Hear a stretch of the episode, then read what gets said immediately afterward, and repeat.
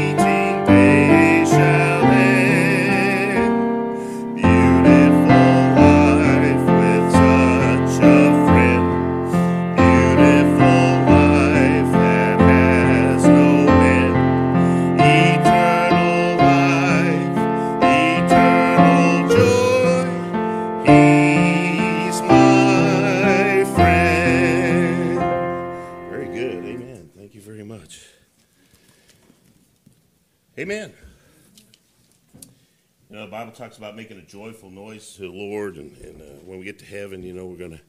I think we'll all think we're gonna have perfect pitch and everything like that. I don't know, but I, I got to tell you, it is a joy to be able to sing those songs. I don't know about you, but there's no greater privilege in all of creation than being the friend of the God of creation. And it's a it's it's a relationship He invites us to. He doesn't just want to be our Savior; He wants to be our friend. What a glorious thing, Amen.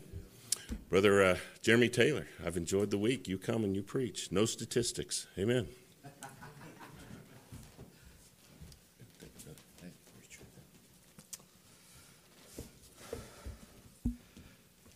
Well, good. My self conscience is, is, is, doing better with no statistics this last couple of nights. Uh, take your Bibles with me. Let's go over to Genesis chapter number 12 tonight. Genesis chapter 12.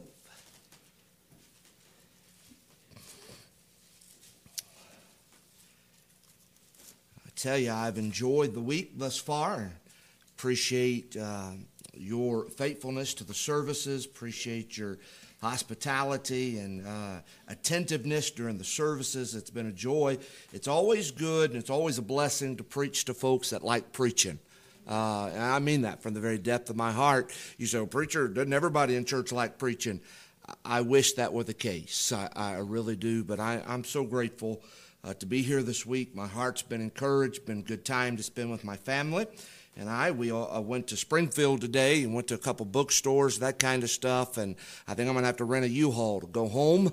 Uh, but uh, actually, I, I, have to confess, I think I bought more books than anybody else uh, today. So is what it is. But we had a good time and uh, just appreciate appreciate the time the Lord's allowed us to have. Genesis chapter 12 tonight. You reach a place. Let's stand together, shall we?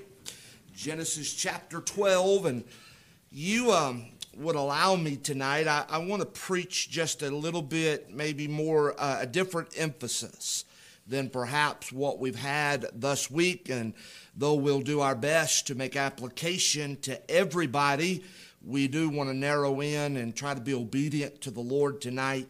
And so uh, trust that God will help us and uh, the scriptures will speak to our heart and God will do his work as he sees fit. Genesis chapter 12, verse number 1, the Bible says this Now the Lord had said unto Abram, Get thee out of thy country and from thy kindred and from thy father's house into a land that I will show thee. And I will make of thee a great nation, and I will bless thee, and make thy name great, and thou shalt be a blessing. And I will bless them that bless thee, and curse them that curseth thee.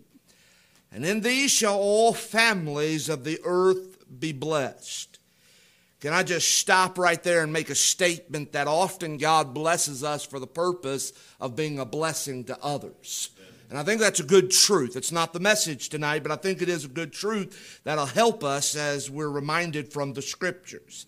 Nonetheless, verse number four, the Bible says, So Abram departed as the Lord had spoken unto him, and Lot went with him. And Abram was seventy and five years old when he departed out of Haran.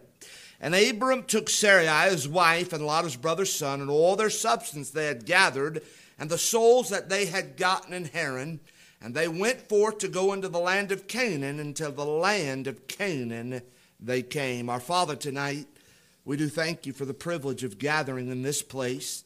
Dear Lord, we do thank you for the honor that's ours to be able to lift our voice in song and praise to your wonderful name. Dear God, thank you for that truth, the privilege that you desire to be our friend. Why you would want to be friends with us, I have no idea. God, I think it's really a no brainer why we would want to be your friend and we'd want to love you, but why you would want that from us, I, I don't know. God, I'm so grateful tonight that you see fit.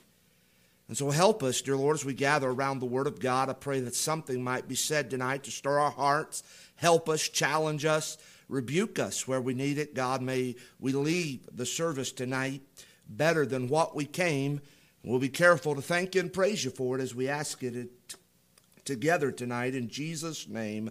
Amen. Thank you so very, very much. You may be seated. We find here in verse number one that of all the things that the Lord could have spoken and said unto Abram, we find that the very first recorded conversation in the scriptures between God and Abraham, that God comes to Abraham and tells him, I want you to leave the land of your family and your kindred, and I want you to head out to a place that I'm going to show you. And ladies and gentlemen, the idea here is that God hasn't showed him the destination, but first God wants him to take a step of faith. I just want you to trust me. I want you to do what I'm asking of you to do. And the Bible says that Abraham did. And I don't know how it must have gone. I can only imagine tonight what it was like for Abraham to go home and talk to Sarah and say, uh, sweetheart, pack the bags, we're leaving. uh, or where are we going? I ain't got a clue, but God said go, and so uh, we're headed out. And it really is an amazing thing when you think about, to her credit, she follows and submits and yields. I mean, she's it's not just Abraham leaving everything that he's ever known, but she's leaving everything. And yet, to her credit, she does. She obeys uh, what the Lord has asked of her husband. And she follows. She yields to the authority in her life and submits. And I, will just say this again, it's not the message, but I think it's good truth and a good reminder for us that, my friend, that's the way often God will work. God will take and lead things, and um, we find that spirituality can be found often and seen in people's submission. Do you understand with me tonight in Ephesians chapter 5? The Bible teaches in verse 18 that we're not to be drunk with wine wherein is excess, but the Bible says we're to be filled with the Spirit. And it's an interesting that the very next three verses that follow that statement all of them end in a semicolon. In other words, every one, verse 19, verse 20, and verse 21, are all a manifestation of what it is to be filled with the Spirit of God. Verse 19 talks about how we're to speak to, in hymns and psalms and spiritual songs. And I, I, tell you that God does put a new song in our heart. And there's something about just listening to God's people and singing and uh, how the Spirit of God encourages us with a song in our soul, in our heart. But then verse uh, 20 says this Not only are we to speak to each other in psalms and hymns and spiritual songs, but then it goes that we're to give thanks. And, I tell you, if we're walking in the Spirit and filled with the Spirit of God like we ought to be, then my friend, we ought to be a thankful people. Uh, I will tell you that really un- ungratefulness and ingratitude is the downfall of any people. You go read Romans chapter number one, and before they get into the debauchery of sin, the Bible says they became unthankful first. And I'll tell you, that's the downfall of uh, even of our own countries. We become ungrateful to what God has done, and we've taken Him for granted and His blessings upon us as a people. But then it goes to verse 21. So there's verse 19, there's verse 20, and then there's verse 21, and it says, submitting yourselves one to another. And the truth of the matter is, God has a, a line of authority. That word submitting is a military term, and, and there is a rank structure. There is a order of authority, and those who call the shots, and that is in a local church context. And I tell you, when it comes to our marriage, and Miss Jenny and I, and um, honestly, her submission to me has got nothing to do with my spirituality. Oh, some of you, I don't know about that. No, honestly. Her submission, she's to submit to her husband as unto the Lord. Now, now listen, it's got nothing to do with mine. I don't always deserve it. And as long as I'm not asking her to violate her relationship and violate the Word of God, she really is to follow the leadership that God's placed in her life. And so her submission really has nothing to do with my spirituality, but it has everything to do with hers if she's going to be what God wants her to be, and then God's put an authority. Okay, we understand that in a marriage context, but ladies and gentlemen, it does come into the local church as well, and God has given the church a pastor, and it is our responsibility as members of one of the Lord's churches to follow and submit and yield to the authority that God has. And, and, and I'm just amazed at Sarah here. She, she really has no idea, no direction, no uh, inclination. She, from everything we can tell, was not there when Abraham has this conversation with God. And yet, it's because she trusts the Lord and trusts God and the way He has set things up. Abraham comes home says, Hey, we're moving. And Sarah follows. But tonight, may I remind you that Sarah's not the only one that goes with him. If you look with me in verse number four, here's what we find. We find very clearly here that it says, and Abraham, Abram, you'll have to excuse me. I'll do my best to say Abram, but I promise you it's going to say Abraham most of the time tonight. I, I, just forgive me if you would, okay? But it says Abram departed as the Lord had spoken unto him. Now notice this, these next five words, and Lot went with him. When Abram followed what God asked of him, we are told very clearly in verse number four and again in verse number five that Lot travels with his uncle. Now, that being the case, we see in the life of Abraham and Lot several things. Abram invested highly into the life and the future success of his nephew. He taught him several things. First of all, he taught him how to work. In verse 7 and verse 8 of chapter 12, we find that Abram built an altar. He was a worker. We find in verse 9 that he journeyed. He wasn't lazy. He wasn't some, uh, I don't want to use uh, just flippant terminology, but I'll just say it this way tonight. He really wasn't a bum, okay? Abram was a man who was willing to work. He was willing to do whatever God wanted to do. And he wasn't one of these who walked around with his hand looking for a handout and somebody to take care of him. Abram was a very industrious individual. And my friend, he taught Lot along the way what it was to earn a day's wage, to work in, in his life. And I'm going to tell you, we're living in a generation where young people need to be taught how to work. Amen. We seem we have a society where people want a paycheck, but not many people want to work. And yet the Bible is clear in the book of Proverbs that there's profit in all labor. And so Abram teaches Lot, and he teaches not just as a taskmaster sitting over to the side and says, Well, uh, Lot, you need to do this and you need to do that and you need to be involved here and do those. No, he taught him by example.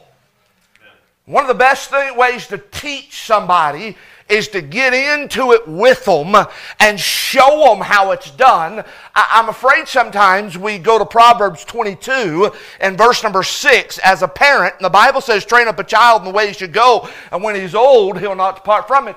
And we look at that and we think teaching or training is just about lecturing. And I got news for you, my friend. That's not training.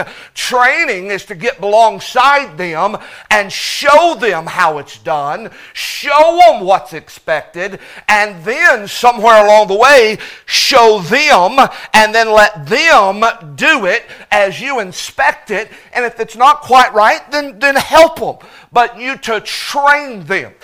Proverbs 23, verse 26, Solomon makes a statement to his own son. He says, Give me thine heart and let thine eyes observe my ways. In other words, see in me how it's to be done. And so we find very clearly Abram taught his nephew how to work. May I also tell you, he taught him about wealth. Abram was very, no, no, no. Bible doesn't say Abram was rich. The Bible says Abram was very rich. And no doubt he taught Abram. I, I personally believe that Lot went with Abram because he saw God's hand upon him and the blessings that came along with it. And somewhere along the way, Lot learned some things about finances and wealth and how to handle prosperity from Uncle Abram, and it had an impact upon his life. And again, without trying to labor needlessly tonight, I will say that as parents, we better teach the next generation how to deal with their finances because this, con- this government's not going to. The country and society's not going to have to teach them how to store and think about tomorrow and the days ahead. And so Abram taught about work. He taught him about wealth. Let me also tell you tonight, he taught him about walking with God. Because you see, Abram wasn't just a casual believer.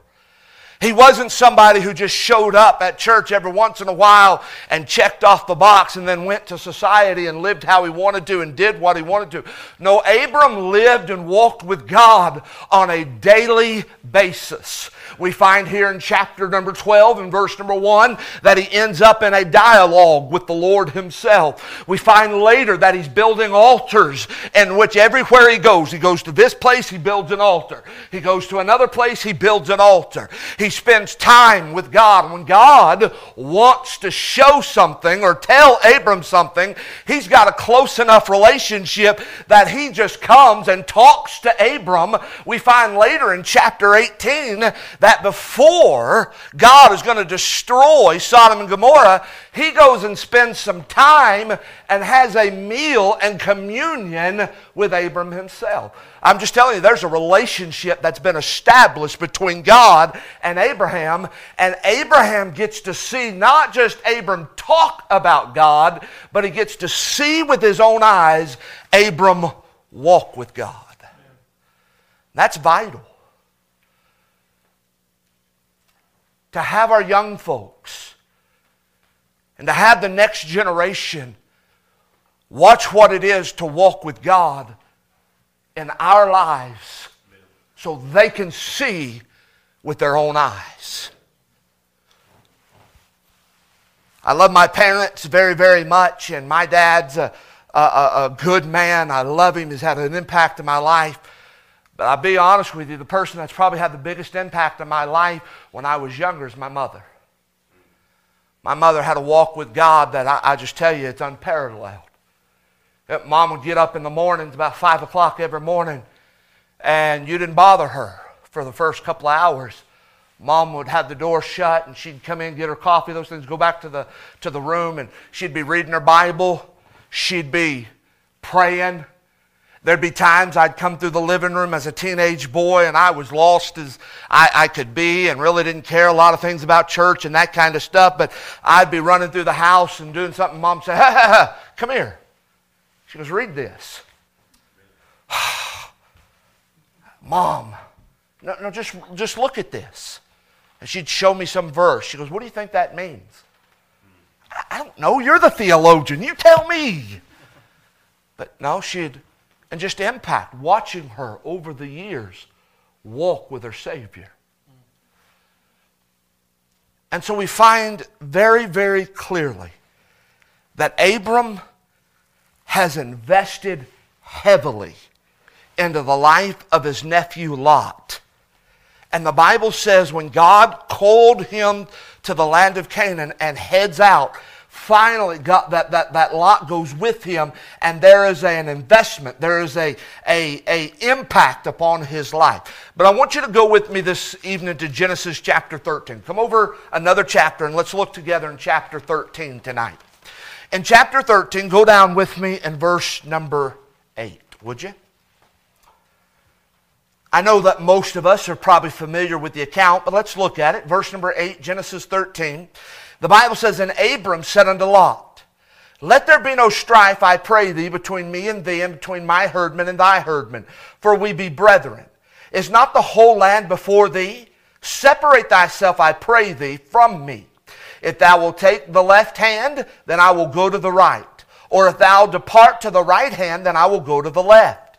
And Lot lifted up his eyes and beheld all the plain of Jordan, that it was well watered everywhere before the Lord destroyed Sodom and Gomorrah, even as the garden of the Lord, like the land of Egypt, as thou comest unto Zoar.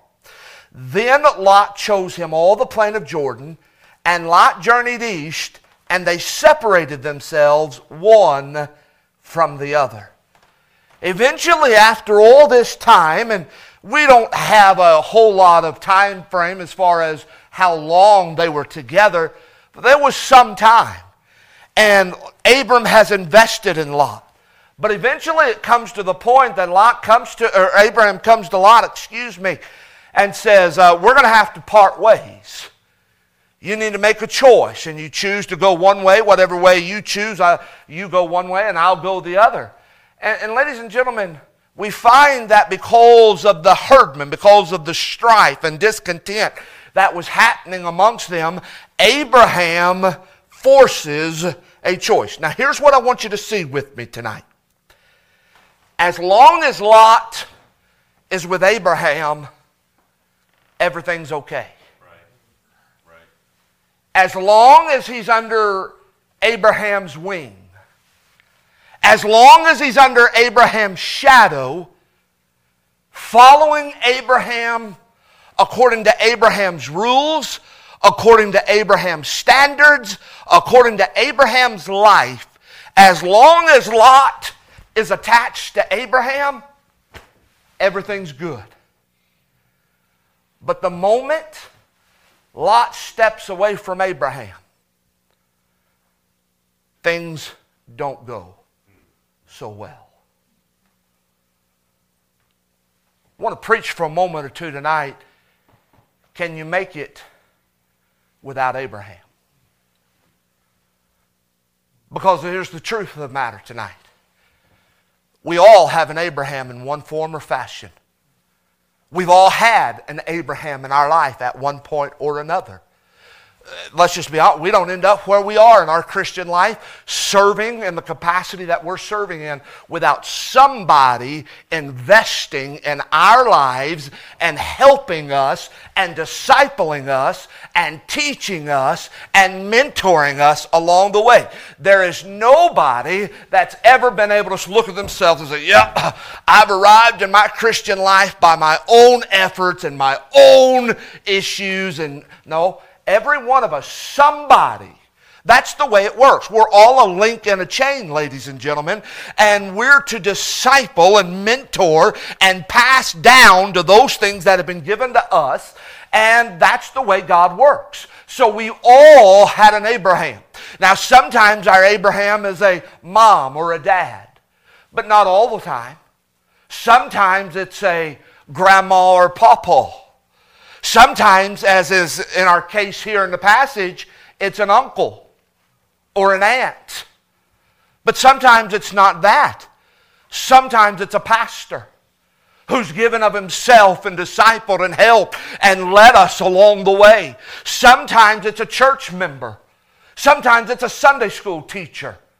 Sometimes God places the things in our life the way He does, and I'm just trying to help us understand tonight all of us have an Abraham to one degree or another because we wouldn't be where we are with the blessings of God upon our life had somebody not invested in us to bring us where we are. So we all have an Abraham. But what about when Abraham's not around? And I want to look to the young people tonight for just a second, if I might. It's wonderful for you to live for the Lord when you're in mom and dad's home and mom and dad says, Get ready, we're going to church and we're going to revival meeting and we're going to camp and we're going to this and we're going to do this and we have family devotions and we're trying to live for the Lord. It's one thing for you to live and do right when you're in their home. But someday, at some point, you're going to have to live life on your own. And you can do it when you're in and with Abraham. But what about when Abraham's not around? It's one thing for you to do right when you're with the church family. It's one thing to do right when you're together as a church body or when the pastor's around. And, and you know, we got we to act right and do right when the pastor's around. But what about when he's not around? What about when you're at home and the doors are shut? Can we make it without Abraham? Because what we find here with Abram and Lot is the primary difference is a difference in their relationship. Abram had a relationship with God, and Lot has a relationship with Abram that has a relationship with God. Somewhere along the way, we've got to have our own relationship. We've got to have our own walk. We've got to have our own convictions. We've got to have our own standards. We've got to have our own desires to be able to honor and love and serve and adore the God of all creation. Somewhere we've got to have our own relationship. So I ask you tonight can we make it without Abraham? I'll give you three questions tonight. Number one, can we make the right picks without Abraham? You know what's interesting?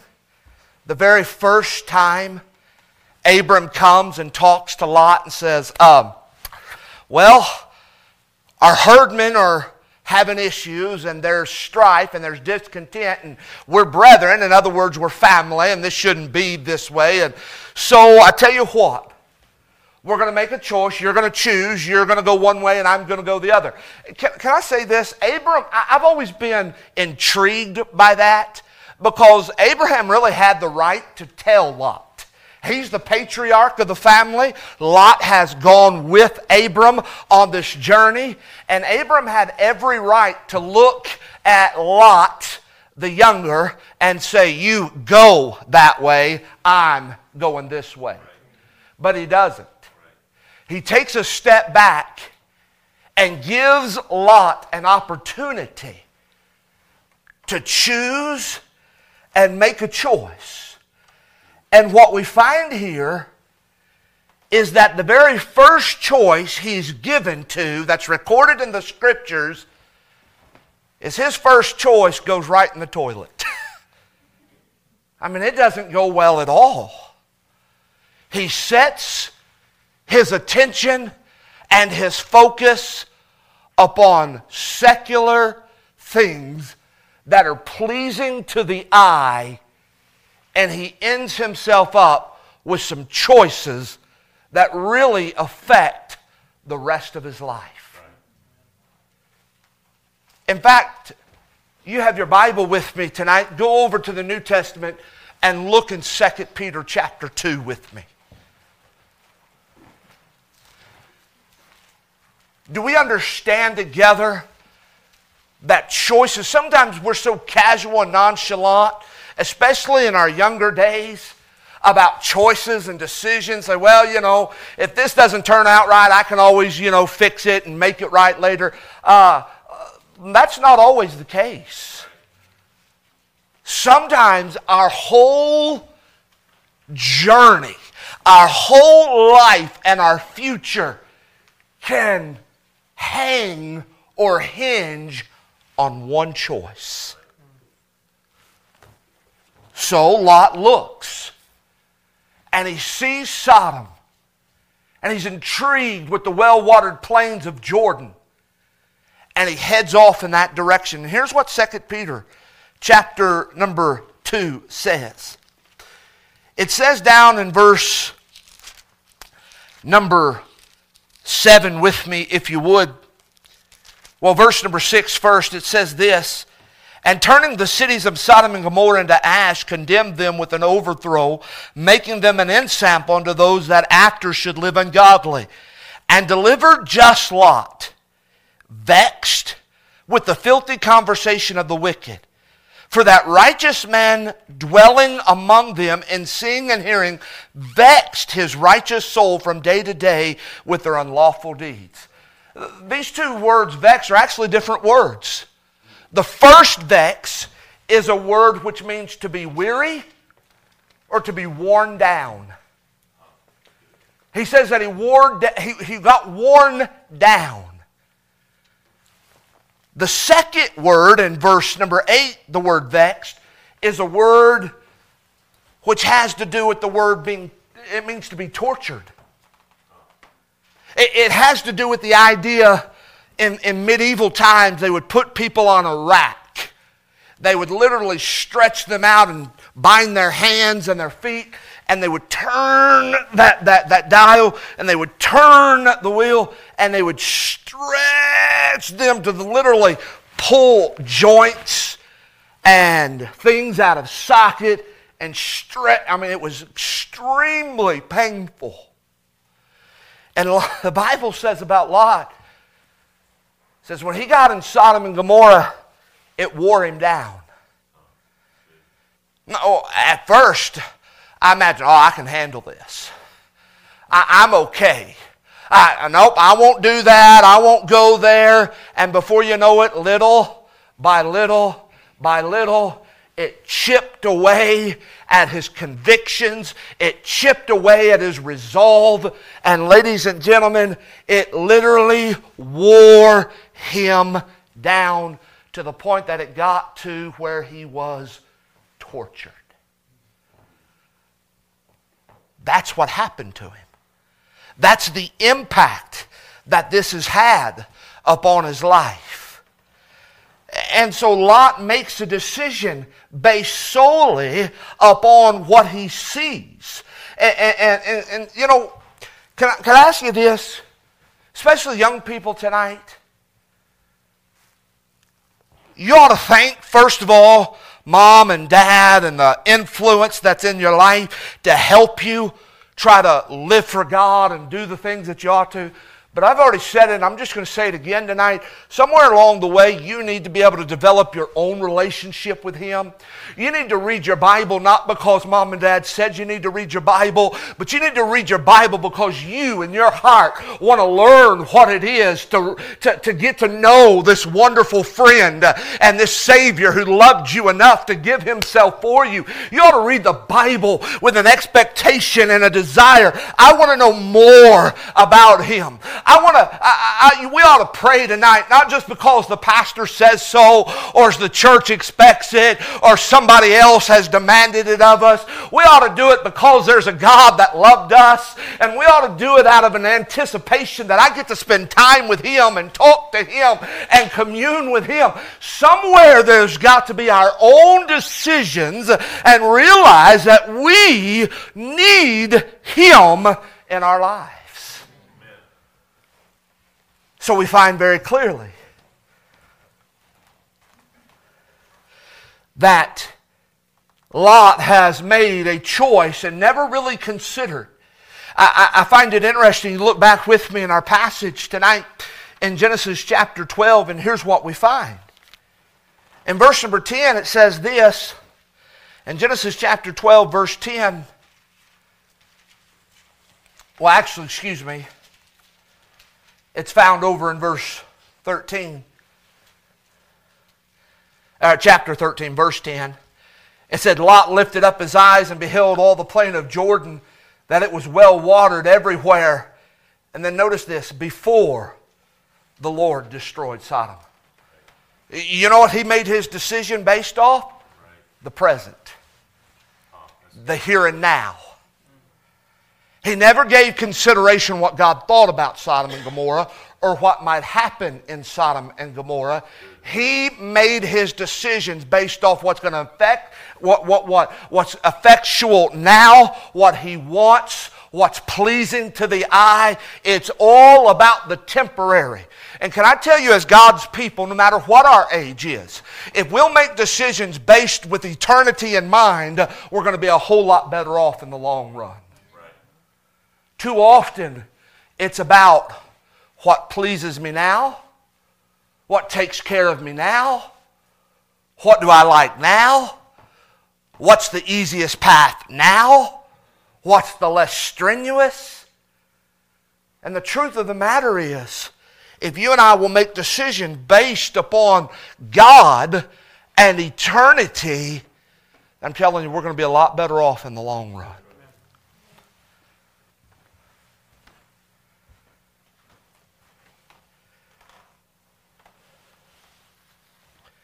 We need to make right choices. And, and, and by the way, these choices ought to be determined in our heart now. Young person, the best thing you can do is start determining I'm going to live for God now.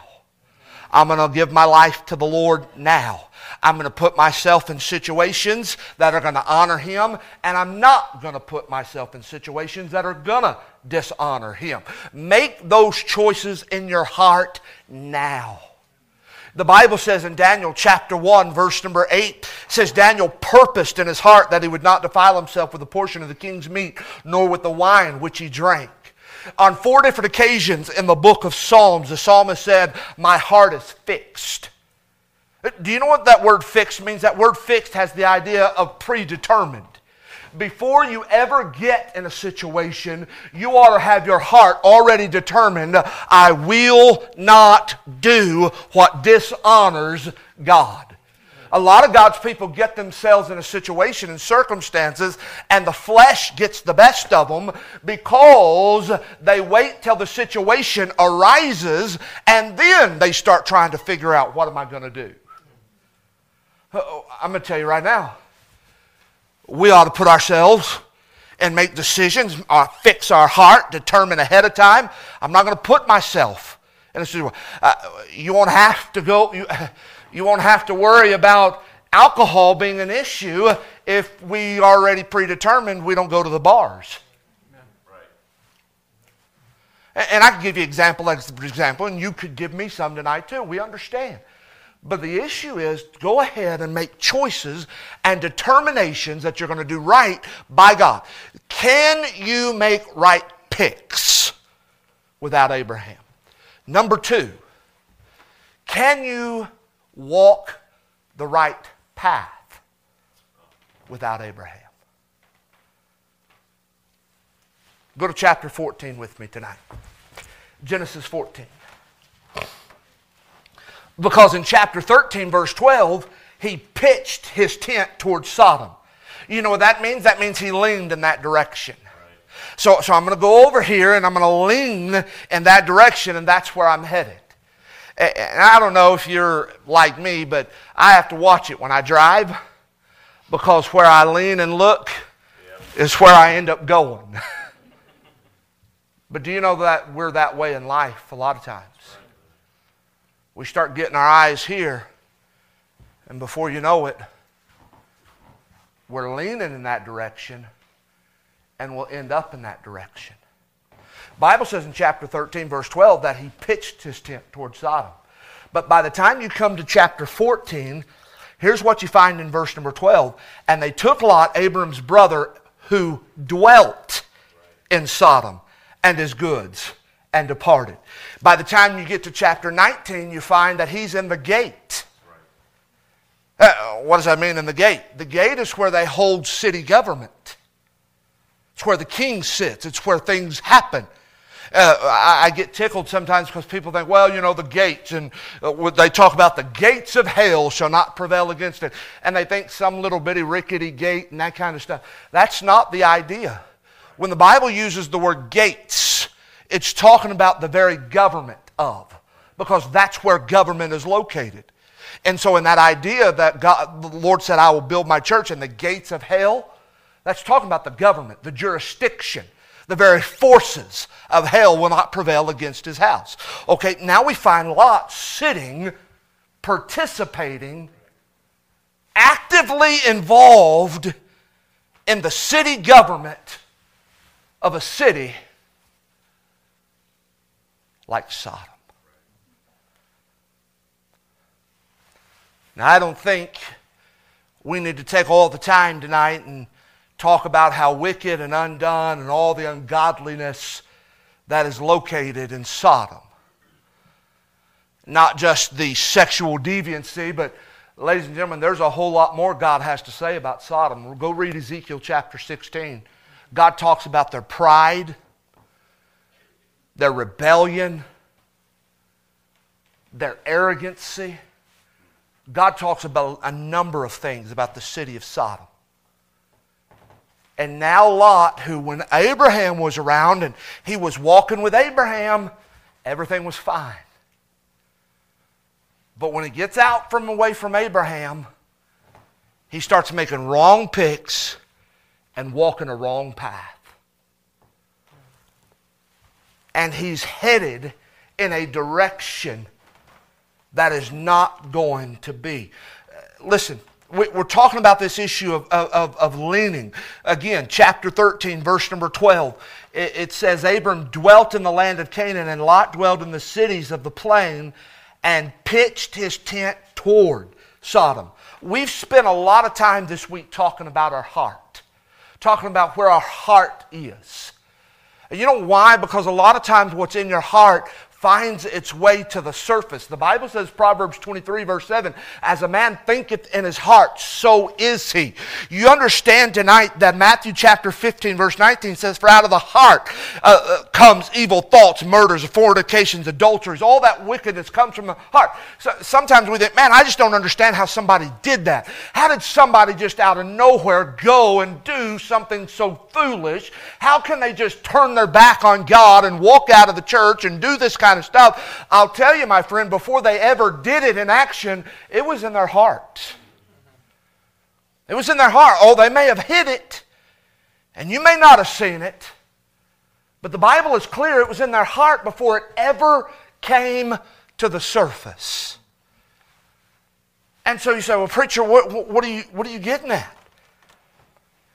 You and I need to do our best to stay close to the Lord and stay close to God's people and God's house and have our heart tuned into Him that you and I might make the right choices and thereby walk the right path.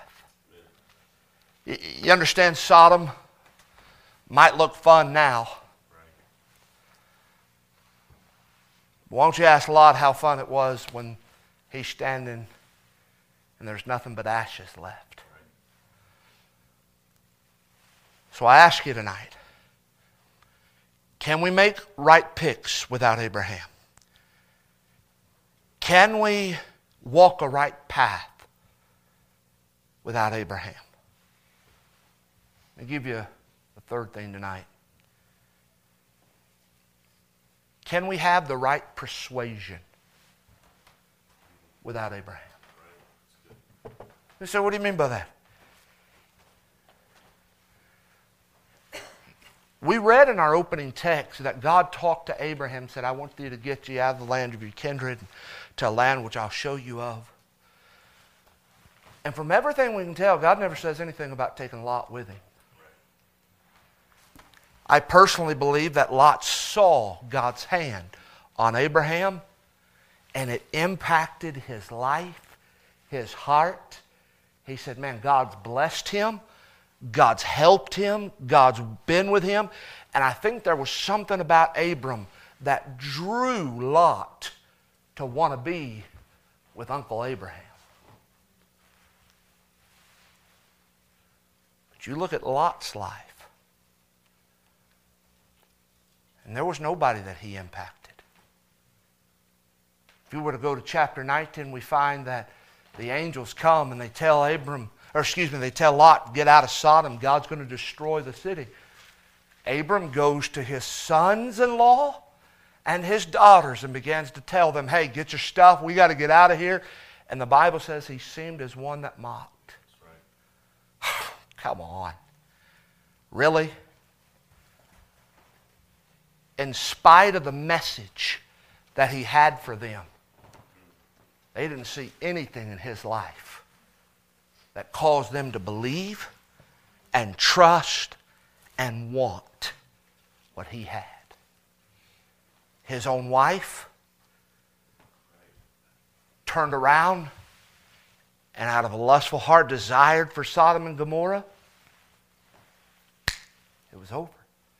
His own daughters down the road end up in a cave with their dad and a horrible, decadent situation. Right. Didn't impact anybody. God help us tonight to want to have a life that where the message we tell people about the coming of the Lord and the judgment that is to withhold from them. Ladies and gentlemen, may our message be heard because they see something in us that they would want, desire, and it would impact them. The greatest thing we can do in light of eternity is to take people with us to heaven. Amen. My friend, what they see in us needs to be real and genuine.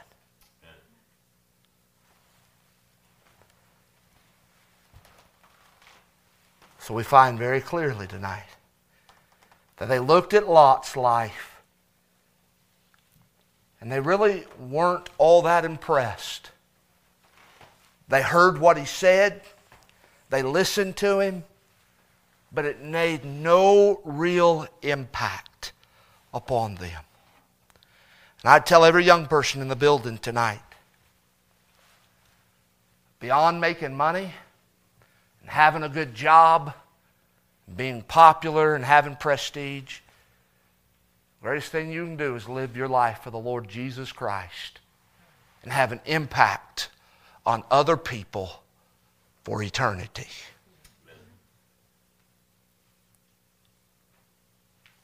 But in order to do that, there's got to be something real.